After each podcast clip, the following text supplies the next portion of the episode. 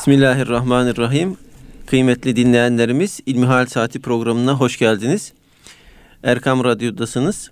Sizlerden bize ulaşan soruları pek muhterem hocamız Doktor Ahmet Hamdi Yıldırım cevaplandırıyor.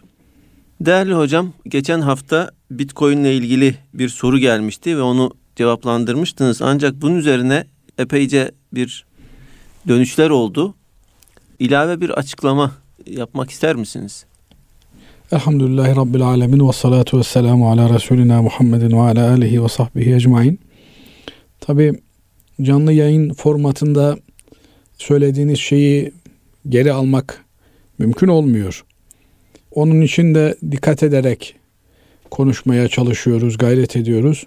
Cenab-ı Allah doğruları söylemeyi, söylediğimiz doğruların etkisini kalıcı kılsın diye niyaz ediyoruz. Dua ediyoruz. Geçen haftalarda Bitcoin ile ilgili bir soru gelmişti. Bitcoin'in dinen uygun olmadığı yönünde bir beyanda bulunduk. Bunun peşinden de gerçi bu konuyu çok da iyi, etraflıca bilmiyoruz diye de bir cümle sarf ettik. Haklı olarak dinleyenlerimiz dediler ki bilmiyorsan niye bu konuyla ilgili konuşuyorsun? Şimdi tabi bir meselenin dini boyutunu din ile ilişkili olan tarafını dile getirmek için belli bir düzeyde bilinmesi gerekiyor. Nitekim temel meselelerimizden bir tanesi bir mesele ile ilgili yargıda bulunabilmek için onun mahiyetini bilmek gerekir. Eskilerimiz el hukmu ale şey fer'un min tasavvurihi demişler. Bir mesele ile ilgili bir nesne ile ilgili yargıda bulunabilmek için onu öncelikle tasavvur etmek, zihnen canlandırmak, bilmek gerekir. Söz gelimi efendim zaptirika güzeldir, iyidir, çirkindir diye bir şey söylesem size siz zaptirika nedir dersiniz. Yani ne olduğunu bilmeniz lazım ki onun iyi mi, çirkin mi, kötü mü olduğunu bilebilesiniz.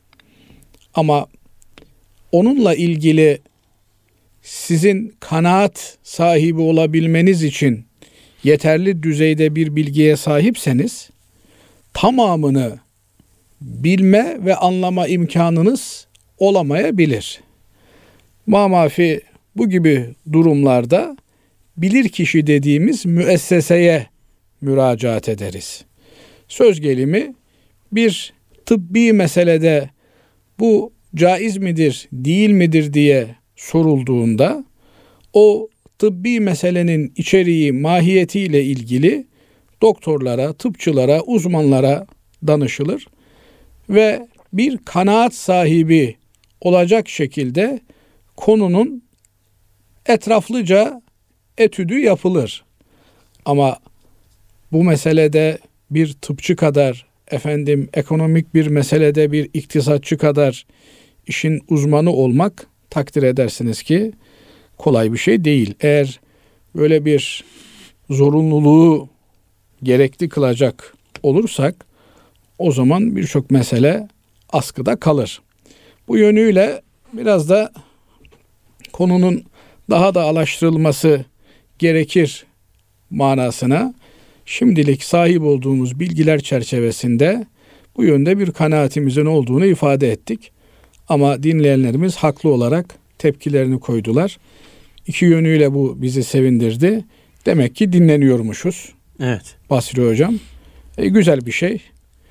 İkinci noktası da elhamdülillah demek ki yanlış yaptığımızda, acele ettiğimizde, fevri davrandığımızda kardeşlerimiz bizi ikaz etme cüretini, yürekliliğini gösteriyorlar. Bu hakikaten memnun olunabilecek, olunacak bir şey, takdir edilecek bir şey. Bize düşen de buradan gerekli dersi çıkarmak. Bundan sonra demek ki bu konuyla ilgili çok da fazla bir şey bilmiyoruz demeyeceğiz. Ama ma mafi uzmanlık alanımız olmayan meselelerle ilgili uzmanlarıyla danışmak, onlarla mevzuyu görüşmek mecburiyetindeyiz. Fakat meseleyi o konuda söz sahibi, bir ekonomist, bir iktisatçının bilgisi düzeyinde bilmemizi de e, beklememeli değerli kardeşlerimiz. İşin niye dinen uygun olmadığı yönünü de o programda dile getirmeye evet. çalıştık. Onun da işte bir otoritenin arkasında olmaması, sahibinin belli olmaması vesaire filan diye Allah razı olsun Diyanetimizde bu noktada e, geçen günlerde e, evvelsi gün herhalde bir e, açıklamada bulunmuş ve Bitcoin meselesinin ve onun gibi kripto paraların genelde kara para aklama türünden ve gayrimeşru meselelerle ilgili kullanıldığı için dinen kullanılmasının uygun olmadığı yönünde bir kanaat bildirmiş. Bu yönüyle biz de bir nebze olsun e, Diyanet'in aynı noktasında bir fikir beyan etmiş olmanın rahatlığını hissettik. Ama tekrar ifade etmek istiyorum ki Allah razı olsun kardeşlerimizden. Biz e, her daim haklı veya haksız tırnak içerisinde söylüyorum. Bazen haklı eleştiriler geliyor. Bazen de hakikaten bakıyorsunuz haksız eleştiriler olabiliyor. Mesela bir defasında hırsızlıkla ilgili bir konuyu konuşuyorduk. Hırsızlık yapanın eli kesilir meselesini gündeme getirmiştik. Nitekim ayeti kerimede bunu açık bir şekilde ifade ediyor. Vessariku vessarikatu faktau eydiyahuma. Evet. Hırsızlık yapan kadın erkeğin elini kesiniz. Elini yani bileğini kesiniz diyor Kur'an-ı Kerim açık bir şekilde. Ama diye bir cümle kullandık.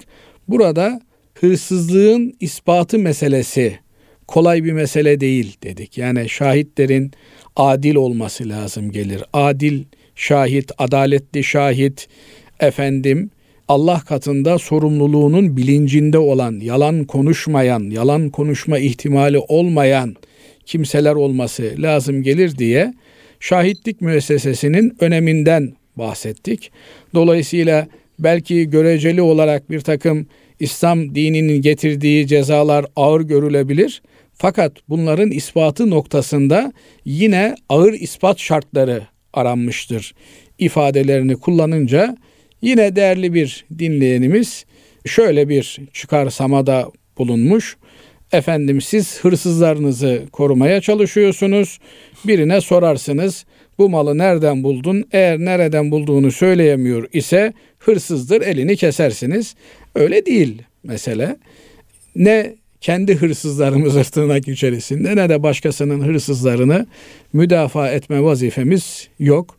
Herkes Allah katında söylediğinin, ettiğinin hesabını verecek. Cenab-ı Allah huzurunda vereceğimiz hesabı kolay eylesin.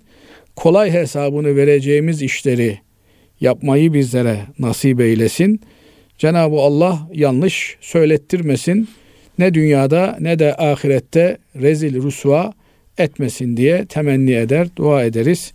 Öyle bir açıklama yapma fırsatı verdiğiniz için de sizlere de teşekkür ederim Asır Hocam. Allah razı olsun hocam.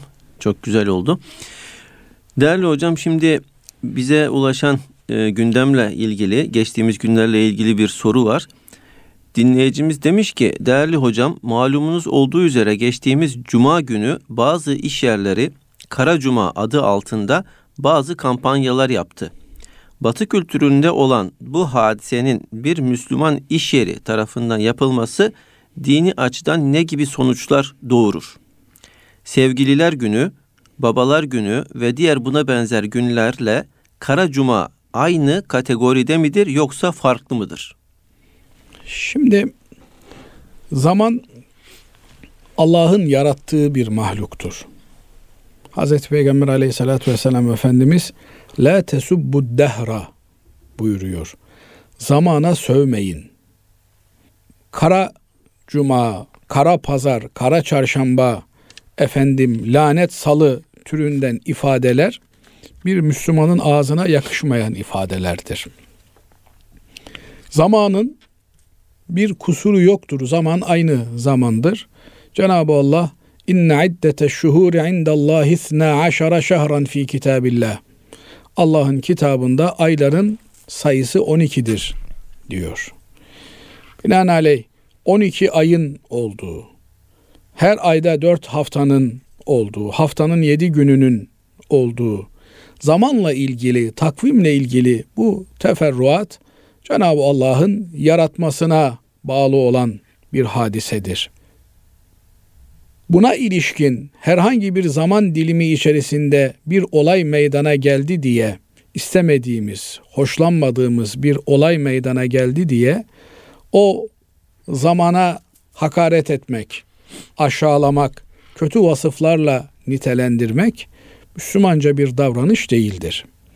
Nasıl Müslümanların değer atfettikleri, kutsal gördükleri cuma gününe kara cuma diye hakaret etmek Müslümanca, medenice bir davranış değilse bir Müslümanın haftanın başka herhangi bir gününe de bu tür vasıfları kullanması, yakıştırması doğru değildir. Binaenaleyh böyle yaptılar diye Müslüman da tepki olarak işte kara salı, kara çarşamba türünden bir tepkide bulunmaz. Çünkü Cuma da Allah'ın cumasıdır, salı da Allah'ındır, çarşamba da Allah'ındır. Bütün günler, bütün aylar, bütün yıllar Cenab-ı Allah'ın yıllarıdır. Bununla ilgili bizler iyi düşünmeye, iyi bakmaya, böylelikle sahip olduğumuz zaman nimetinin kadri kıymetini bilmeye gayret sarf etmeliyiz. Herhangi bir zaman diliminde istenmenen, hoşlaşılmayan bir olay meydana geldi diye onu kötü sıfatlarla nitelendirmek bize bir fayda sağlamaz. Fakat bunu ikaz etmek, güzelce ifade etmek gerekir. Bir kavga, bir ayrıştırma konusu haline getirmek de yersiz olur. Onun yerine güzel tanımlamalar yapılabilir. Bereketli cumalar, bereketli salılar, bereketli çarşambalar. Nitekim günün bereketli geçip geçmemesi o güne bizleri kavuşturan Cenab-ı Allah'ın lütfuyla meydana gelecektir. Biz neyi istersek Cenab-ı Allah bir yönüyle onu bizlere veriyor. Hani bela söze bağlıdır denir. Evet. Binaenaleyh insan kötü bir söz söylerse kötülüklerle muhatap olur. İyi bir söz söylerse, hayır konuşursa hayır olmuş olur. Biz hayır konuşmayı, iyi düşünmeyi bir hayat düsturu haline getirmemiz lazım. Her ne kadar bizim canımızı sıkan bir takım olaylar meydana gelmiş olsa da bazı günlerde vesairelerde onlarla ilgili de biz iyi ve hoş ifadeler kullanmak suretiyle efendim kendimize bir moral takviyesi yapmamız ve günümüzü bereketli geçirmek için gayret etmemiz gerekir. Evet. Allah razı olsun. Diğer bir soru muhterem hocam yine bize ulaşan. Dinleyicimiz diyor ki muhterem hocam laik kanunlara göre kanunu bilmemek mazeret değildir diye bir kaide var. İslam'a göre dini bir hükmü bilmemek ve öğrenmeye de çalışmayıp gelenek ve göreneklere göre devam etmekte ısrar etmenin bir yaptırımı var mıdır? Şimdi bilmemek mazeret değil, öğrenmemek suçtur denilmiş. Yani bilmemek bir suç değil, insan bir şeyi bilmeyebilir. Ama bilmediği bir şeyin peşine düşüp onu öğrenmeye gayret etmeli. Fakat takdir edersiniz ki dinin herkesçe bilinen hükümleri olduğu gibi dinin herkesçe bilinemeyen veya yeni Müslüman olmuş bir kimse için henüz öğrenemediği hükümleri de olabilir. Elhamdülillah biz Türkiye'mizde Müslüman bir beldede, Müslüman bir halkın arasında yaşıyoruz. Günde beş defa ezanlarımız gök kubbeyi inletiyor. Binaenaleyh çok bu açıdan şanslı bir milletiz, toplumuz. Öyle yerler var. Zaman zaman siz de yurt dışına seyahate çıkıyorsunuz. Müslüman beldesi ama ezan sesi duyamıyorsunuz. Evet. Ezan sesine hasret kalıyorsunuz. Hele şu içinde bulunduğumuz İstanbul, Üsküdar semti yani elhamdülillah sabah namazı vakti bir ezan bitiyor, bir başka ezan başlıyor. Ezanlar yarışıyor kendi arasında adeta. Böyle muazzam bir beldede bulunmanın elbette bir bedeli var. Yani siz İstanbul'da, Türkiye'de yaşayan bir Müslüman olarak dininizi öğrenme noktasında herhangi bir zorluk çekmiyorsunuz. Herhangi bir sıkıntı çekmiyorsunuz. Küçücük gayretlerle dininizi öğrenme imkanına sahipsiniz.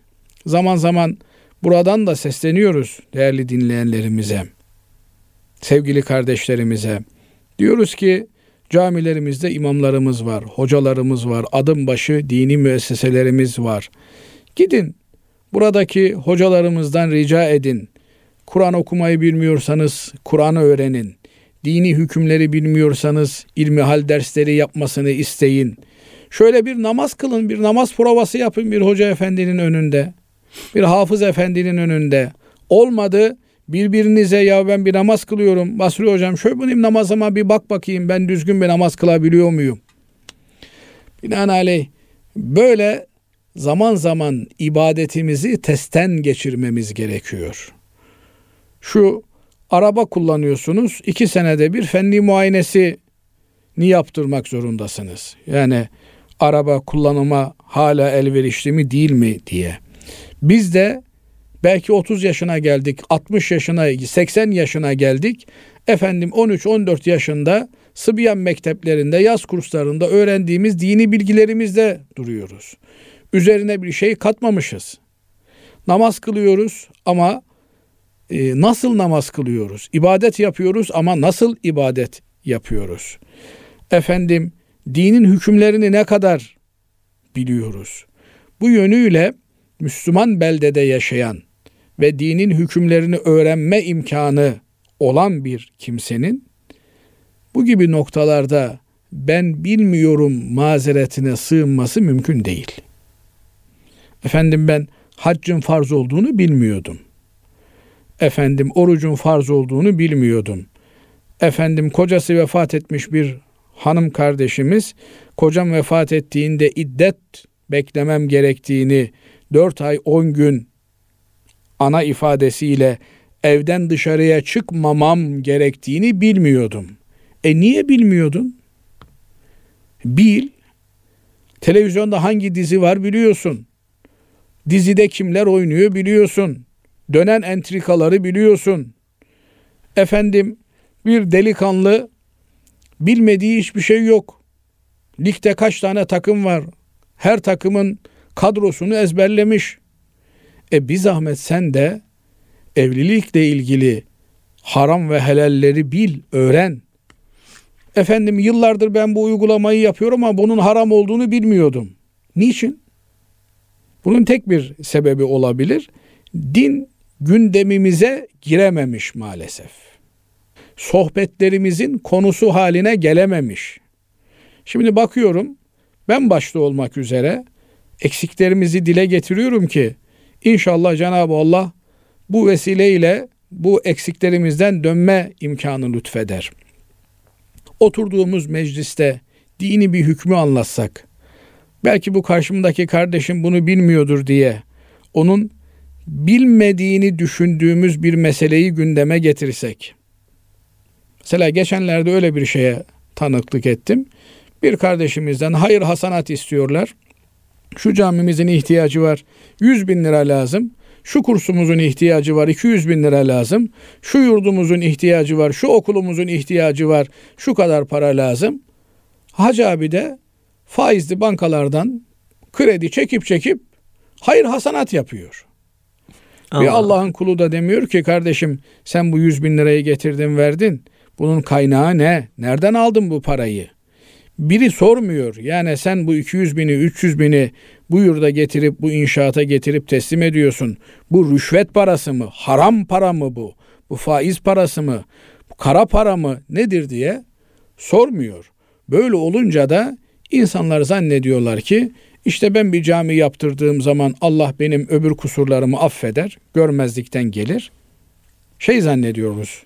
Yani bugün bir imar muhalefeti işlediğimizde 3 kuruş, 5 kuruş gerekli yerlere bir ödeme yaptığımızda nasıl görmemezlikten geliniyorsa e namaz kılma, oruç tutma, namazda eksiğin var, oruçta eksiğin var, şurada eksiğin var, burada eksiğin var ama cami yaptırmışsın.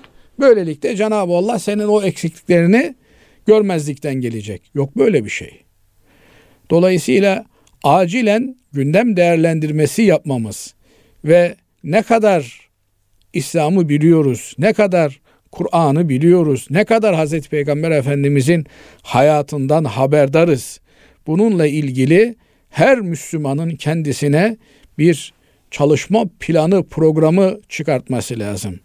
Efendim işte şu açıdan eksiklerim var. Hazreti Peygamber Efendimizin hayatını bilmiyorum. Hadislerini bilmiyorum.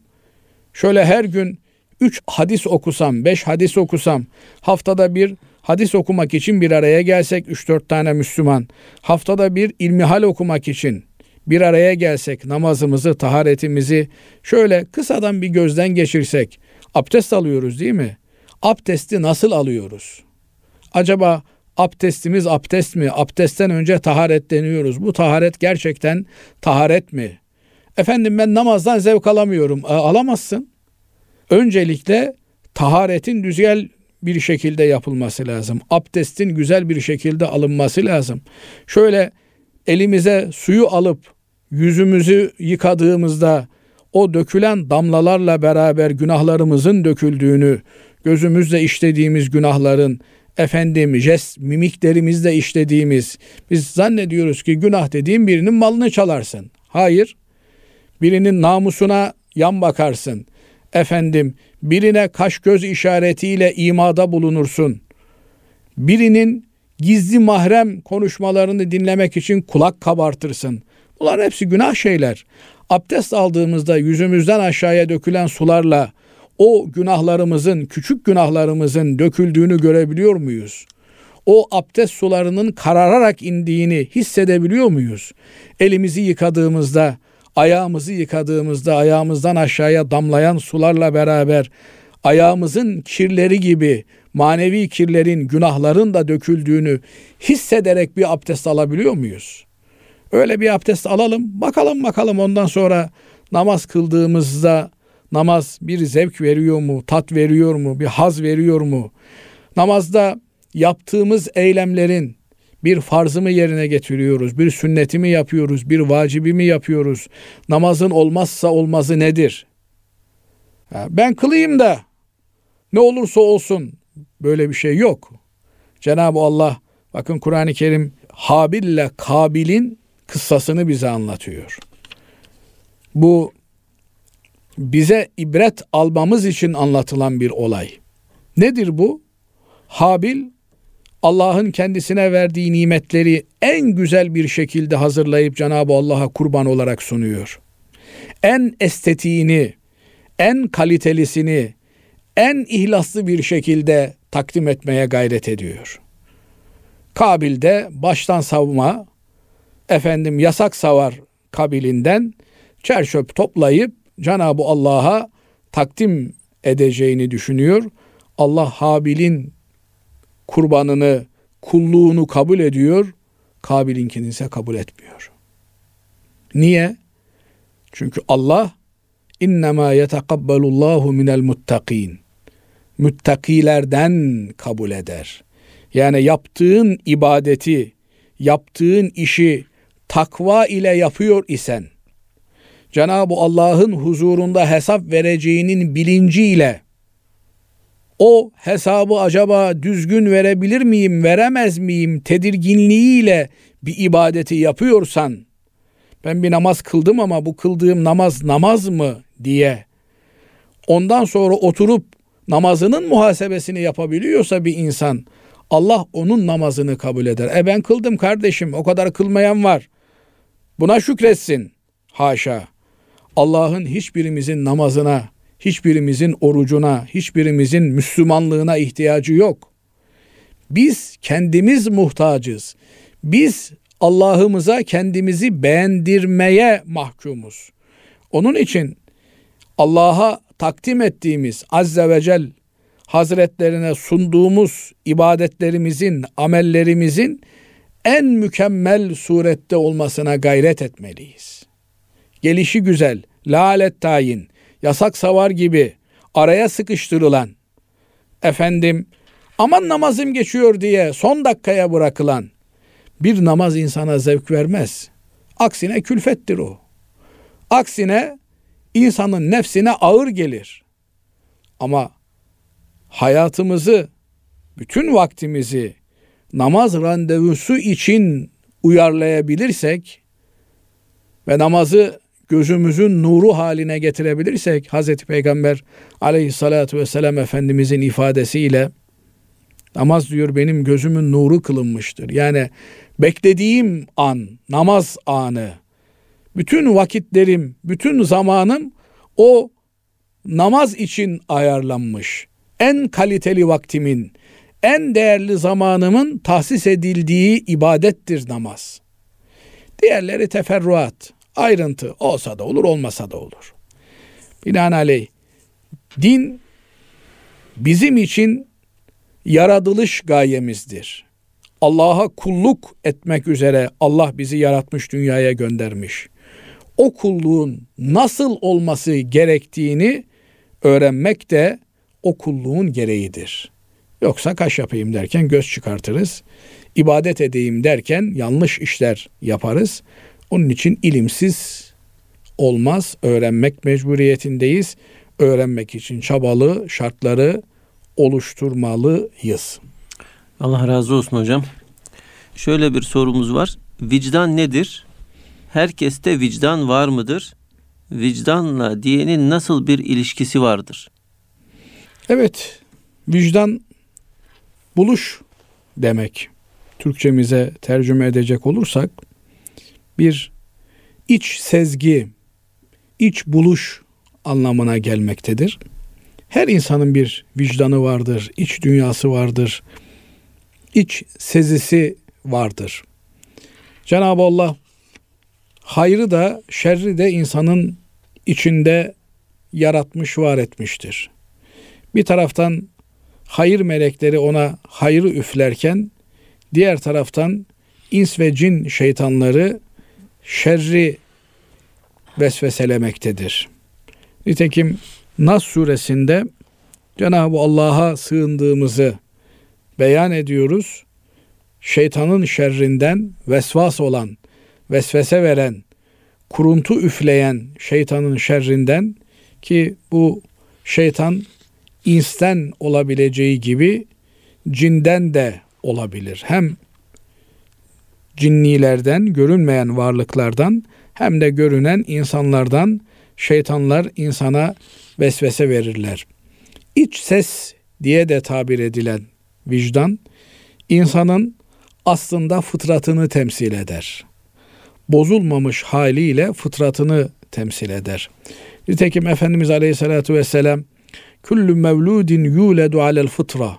Her doğan çocuk fıtrat üzere doğar. Yani Cenab-ı Allah'ın onu ayıpsız, kusursuz, her türlü hayra yatkın halde yaratmasını ifade eder. Daha sonra annesi, babası çocuğun dini üzerinde belirleyici bir rol oynar. Anne baba Yahudi ise Yahudi, Hristiyansa Hristiyan, Mecusi ise Mecusi olur. Eğer anne baba fıtrat üzere tevhid ehli ise çocuk da tevhid ehli olur. Vicdan kirlenmesi dediğimiz hadise vicdanın aslında fıtratla beraber ak pak olduğunu ifade etmektedir. Herkes bembeyaz bir sayfayla, bir vicdanla dünyaya gelir. Bir takım düşüncelerde, dinlerde insanın günahkar doğduğu ifade edilir.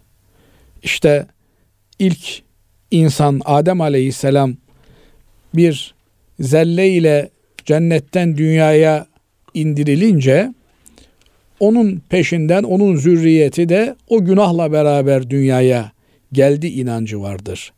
Müslümanlıkta ise, İslam'da ise bunun tam tersi her doğan tertemiz bir sayfayla dünyaya gelmiştir.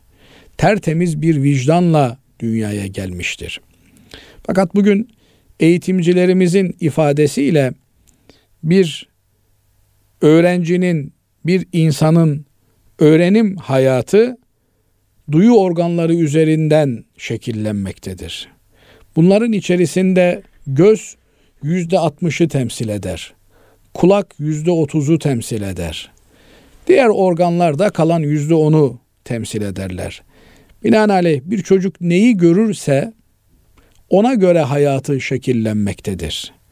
Eğer vicdanı sağlam bir aile ortamında, toplum ortamında yetişmişse o zaman bu çocuğun vicdanı sağlam, sağlam karakterli bir şekilde yetişmiş olur. Ama eğer efendim annesinden babasından yalanı duyarsa, yanlış işleri görürse, o çocuk da o yanlış işlerle yetişir ve hayatı ona göre şekillenir. Efendim aleyhissalatü vesselam Efendimiz buyuruyor ki müftüler sana fetva verseler de sen istefti kalbek kalbine danış, vicdanına sor. Niye? Çünkü nihayetinde müftü efendinin bize vereceği fetva, bize vereceği dini olurluluk veya olmazlık bizim ona aktardığımız bilgiler, veriler üzerinden olacaktır. Bazen eksik bilgi aktardığımız, bazen yanlış bilgi aktardığımız söz konusu olabilmekte. Her ne kadar zahiren bizim verdiğimiz bilgilere efendim ortaya koyduğumuz verilere göre fetva verilse de işin iç yüzünü biz bildiğimiz için fıtratı bozulmamış, vicdanı karalanmamış, kalbi eğrilmemiş olan kimsenin kalbi bu fetvayı kabul etmez. O vicdan denilen duygu onu rahatsız eder. Ben burada birinin hakkını yedim. Birine haksızlık yaptım. Birine kötülük yaptım diye vicdan sağlam kalabilmişse sahibini tabiri caizse teynip eder, tenkit eder, uyarır, ikaz eder. Ama eğer vicdan bozulmuşsa artık kötülük karakter haline gelmişse o zaman kararmış vicdandan bir şey beklenmez. Nitekim Hazreti Peygamber Efendimiz yalan fucura, vicdan kararmasına götürür diyor. Yalan vicdan kararmasına götürür. Bir kişi yalan söyler söyler, yalancı zümresine katılır, yalancılardan artık sayılır ve peşinden de bu yalanı onu cehenneme sürükler. Yani günah işlemek tabiri caizse problem değil. Problem günahı sahiplenmek. İnsan beşer olduğu için yanlış yapar, hata yapar, nefsine yenilir, arkadaşlarına kanar, efendim şeytana uyar, yanlış yapabilir, günah işleyebilir. Ama peşinden tövbe eder, peşinden ben ne yaptım der. Peşinden kendini kınar, hemen tövbeye sarılır. Hemen yanlışını telafi etmenin yoluna bakar. Efendim e, çocuk oynarken işte taş atmış komşunun camını kırmış olabilir. Camını kırması problem değil. Evet ben kırdım baba camı dolduracağız deyip yüreklilikle çıkabiliyorsa ortaya vicdan sahibi demektir. Ama hatasını örtmek için yalana başvuruyorsa ki vicdanı karartan en büyük günah yalandır. Onun için Hazreti Peygamber aleyhissalatü vesselam Efendimiz bir münasebetle mümin hırsızlık yapar mı? Yapabilir. Yanlış yapabilir bir Müslüman. Bir mümin günaha düşebilir. Zina yapabilir mi? Yapabilir. Bir günaha düşebilir. Ama yalan yalan söyleyemez diyor. Niye? Çünkü yalan vicdanı karartan çok ağır bir günahtır. Kararan vicdan artık bir daha tamir kabul etmez. Allah muhafaza etsin. Onun özel tedaviye ihtiyacı var demektir. Bu yönüyle Müslüman günah işler, tövbe eder, vicdanı onu uyarır, ikaz eder. Ama Müslüman yalan konuşmaz. Yalan adetini edinmez. Böylelikle vicdanı ana bütün olarak saf ve temiz haldedir. O yönüyle yaptığı yanlışlardan çabucak geri döner. Yaptığı ibadetler onun yanlıştan dönmesine imkan sağlar. Binaenaleyh yanlışı geçicidir. Anlıktır. Tövbesi kalıcı ve daimidir. Evet.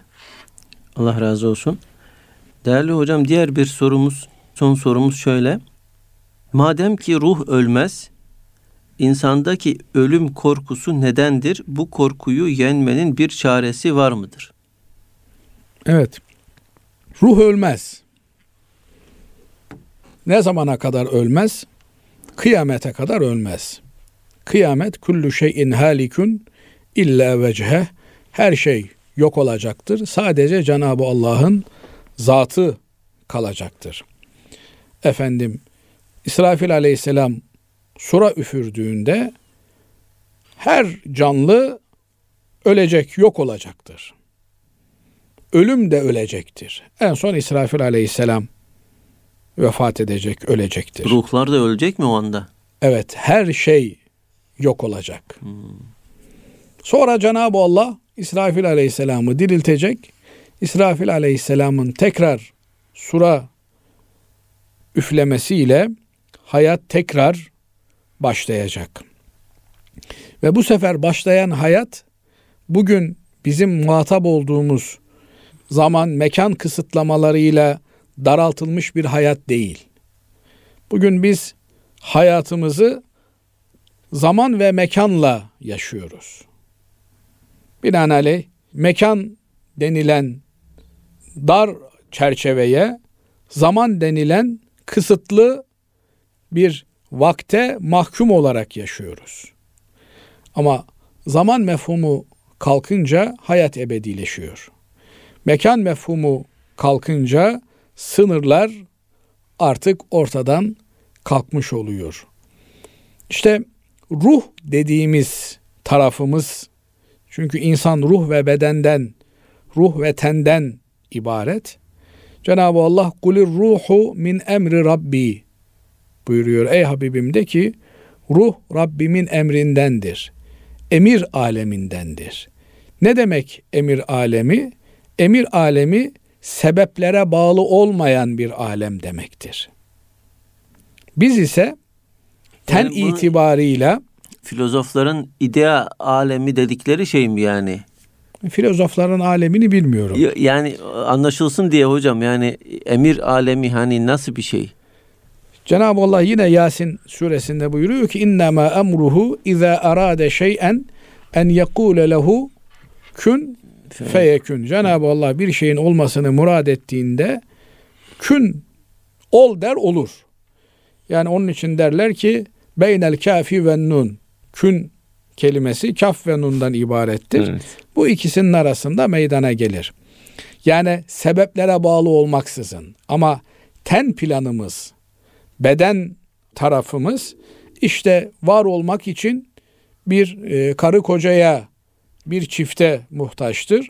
O, o çiftlerin bir araya gelmesiyle işte anne 9 ay 10 gün bir hamilelik süreci yaşar. Peşinden de dünyaya çocuk gelir.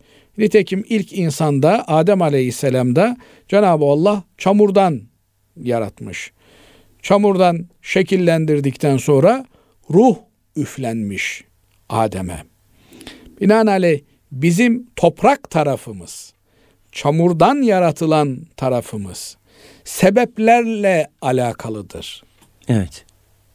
Yani durduk yere kimse olmuyor. Olmuyor. Evet. Bir sebep gerekiyor. Fakat ruh tarafımız böyle sebeplere bağlı bir taraf değildir. Hmm. Zaman ve mekanla sınırlı bir taraf da değildir. Mesela ölümün yani basit bir şöyle diyebilir miyiz hocam? Çok özür dilerim.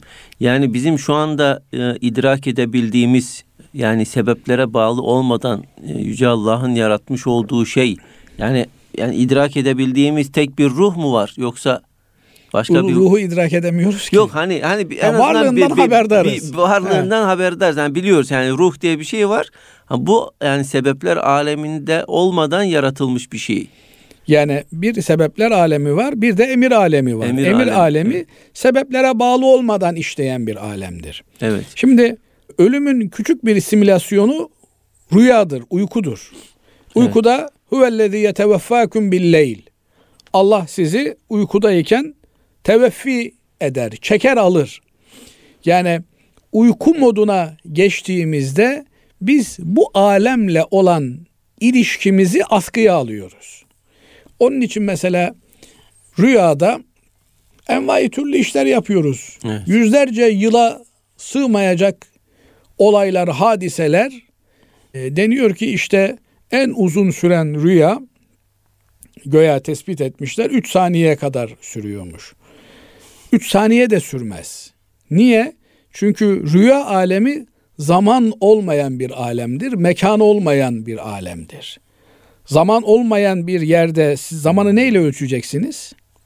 Evet. Ama aleti taktın çıkarttın 3 saniye tuttu 3 saniye zannedersin.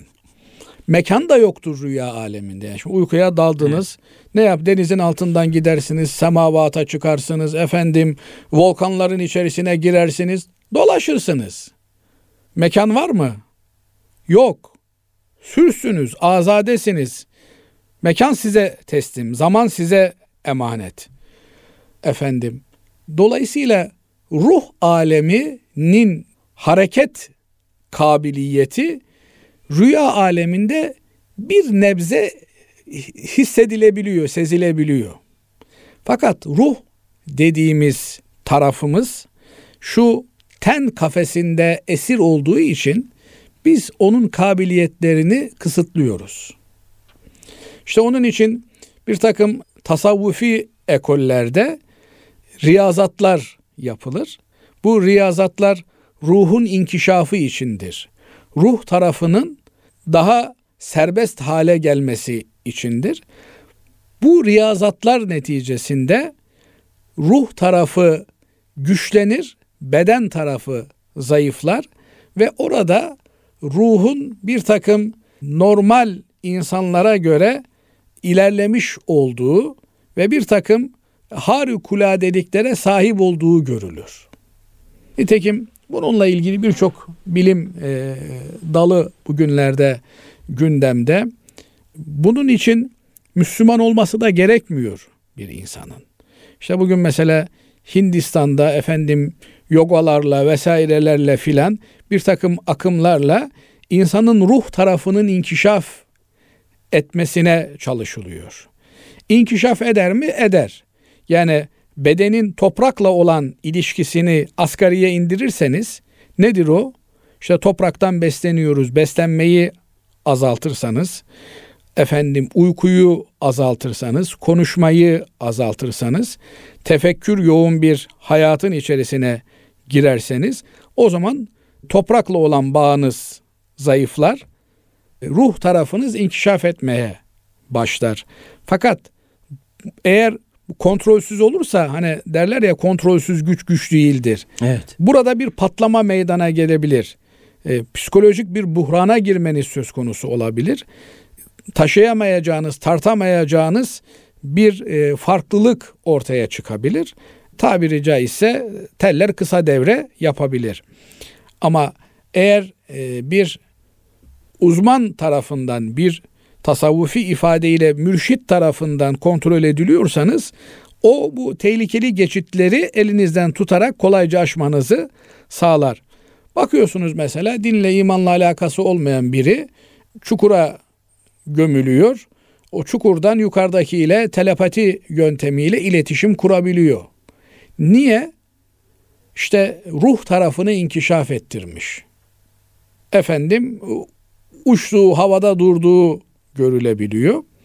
Bunlar insandaki toprak tarafının, turap tarafının azaltılması ve ruh tarafının üzerine çalışılmasıyla e, sağlanılabilecek şeyler. Zor bir takım riyazatlar belki. İşte insan neden ruh ölmediği halde ölümden korkuyor? Çünkü biz e, işte sıradan insanlar olarak beden tarafına yatırım yapmışız. Ruh tarafına yatırım yapmıyoruz. Ten tarafına yatırım yapıyoruz. Dolayısıyla bu ten tarafına yatırım yaptığımız için onun ölümü bizi tedirgin ediyor. Çünkü ölümden sonrası bizi korkutuyor. Ölümden sonrasının ne olacağını bilemiyoruz. Ama Hz. Ali Efendimiz gibi vallahi benim öyle bir imanım var ki gayb perdesi kalksa hiçbir şekilde ben yabancılık hissetmem. Garipsemem. Niye? Hepsini biliyorum, hepsine iman ediyorum çünkü. Adım adım ölümden sonra başımın ne gele başıma neyin geleceğini biliyorum ben. Böyle olunca aslında ölümün bir son değil, bir başlangıç olduğunu idrak edebilsek, onun antrenmanını yapabilsek. Şimdi mesela e, ne deniyor? Her gece veya her seher oturup bir rabıtayı mevt yapınız. Ölümden sonrasını hayal ediniz. Ölümünüzü gözünüzün önünde canlandırınız. Ölümden sonrasına yolculuk yapınız. Bu şekilde hazırlıklı olan bir kimse o bekliyordur işte aşama aşama. Şimdi beni kabre indirdiler. Ee, işte çoluğum, çocuğum, sevenlerim kabirden ayrıldılar. Melekler geldi, iki tane melek geldi. Bunlara münker nekir deniyor. Ama hiç böyle münker nekir gibi durmuyorlar. Böyle yabancı, efendim korkutucu bir halleri yok. Gayet candan, samimi bir şekilde çay içmeye gelen iki ahbap gibi geldiler. Benimle hasbihal ediyorlar. Bu moda girebilmek için hazırlıklı olmak gerekiyor. O da işte günlük yapmamız gereken antrenmanlarla, e, tasavvufi ifadesiyle, vazifelerle, virtlerle gerçekleşiyor. Ölümün ötesini görebilen ölümden korkmuyor. Ama ölümün ötesiyle ilgili sıkıntısı varsa birinin o zaman ölümden korkar. Yani şimdi eğer tabiri caizse bir öğrenci senenin başından beri derslerine iyi çalışmışsa imtihan vakti imtihandan korkmaz.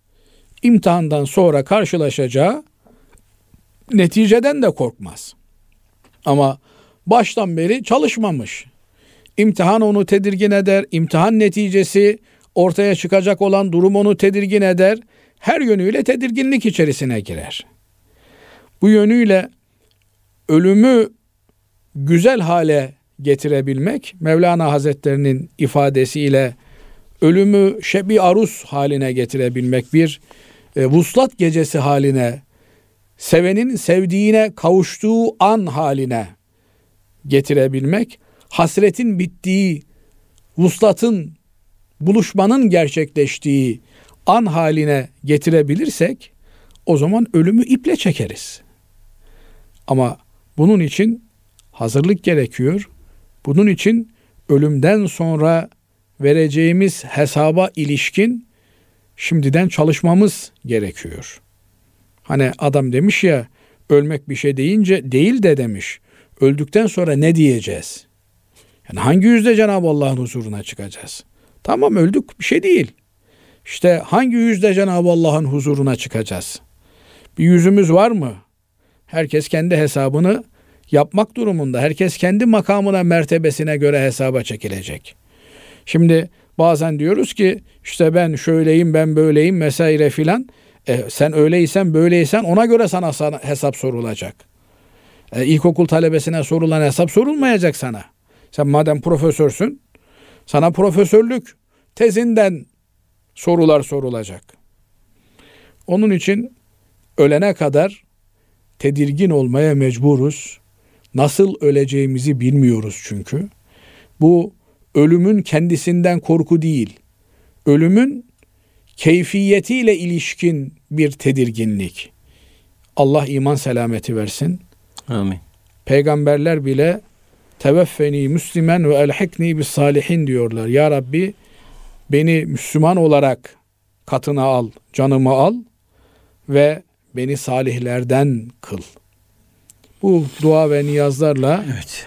ölümü çokça anarak ölüm bütün lezzetleri bitiren, kesen bir hadise. Onun için Efendimiz ölümü çokça anın diyor. Çokça anarak ölümü tatlılaştırmak mümkün. Rabbim hayatın da güzelini, ölümün de güzelini nasip eylesin.